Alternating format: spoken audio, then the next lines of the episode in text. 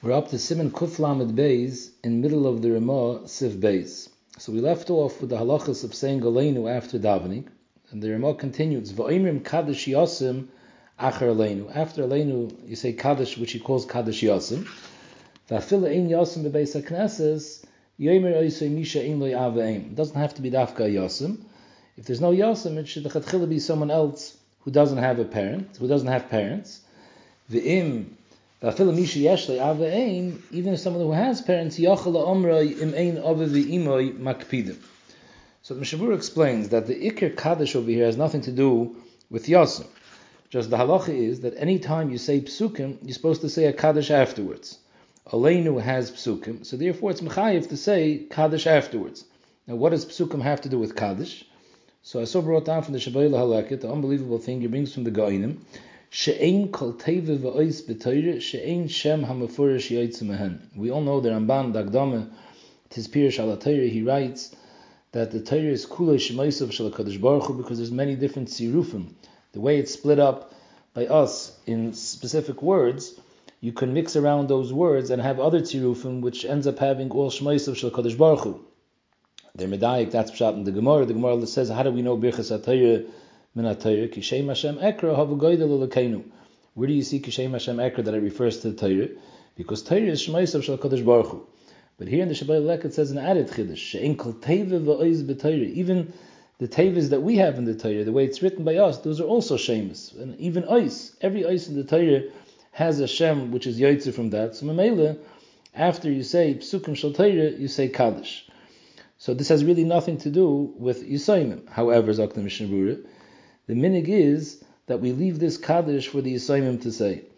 Because the best aliyah for the neshama of a nifter of a parent is to daven for the amit. But ktanim who can't daven for the amit because they can't be moitzi gedolim basam, or sometimes even gedolim who don't know how to daven, so they can't be ma'ala their parents neshama through davening. So we're masakin for them. They should have a kaddish that's miyuchat for them. that They can use that to be ma'al nishmas hayrei.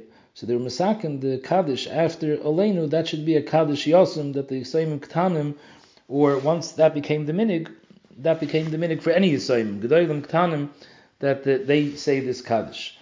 And the Mishabur brings down Kvar Yedua, the Maisa of Rebbe Kiva, that we see from that Maisa what a tremendous ta'elis a mace has when he has a child left over in this world saying Kaddish Baruch Befrat, Shomer Yishayna, it's lavdafka shana yishayin. Anytime a ben says kaddish, he's mal the neshama of it's, it's an aliyah for the neshama of his parents. But befrat b'shana yishayin when he's oimid bedin, there it's more necessary, and therefore they left this kaddish specifically for yisayimim, so they could be mal of the neshama of their parents.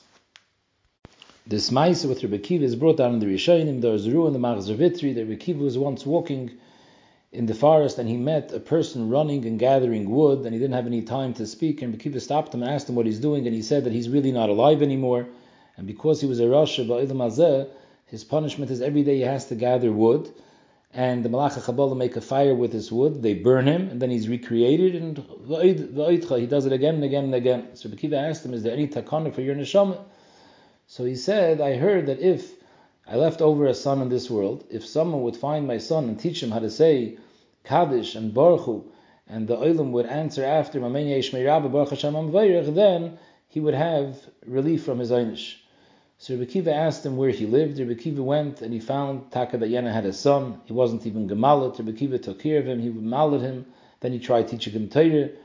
And unfortunately, this kid didn't understand anything. So Rebbe Kiva fasted for 40 days Today the Bansham should open up the lave of this child, he should understand Torah, and his tefillah was Neskabel, and Rebbe taught him Torah, Krishma, Birchas and he brought him to Bismedish that he should be able to say Kaddish Baruch Hu.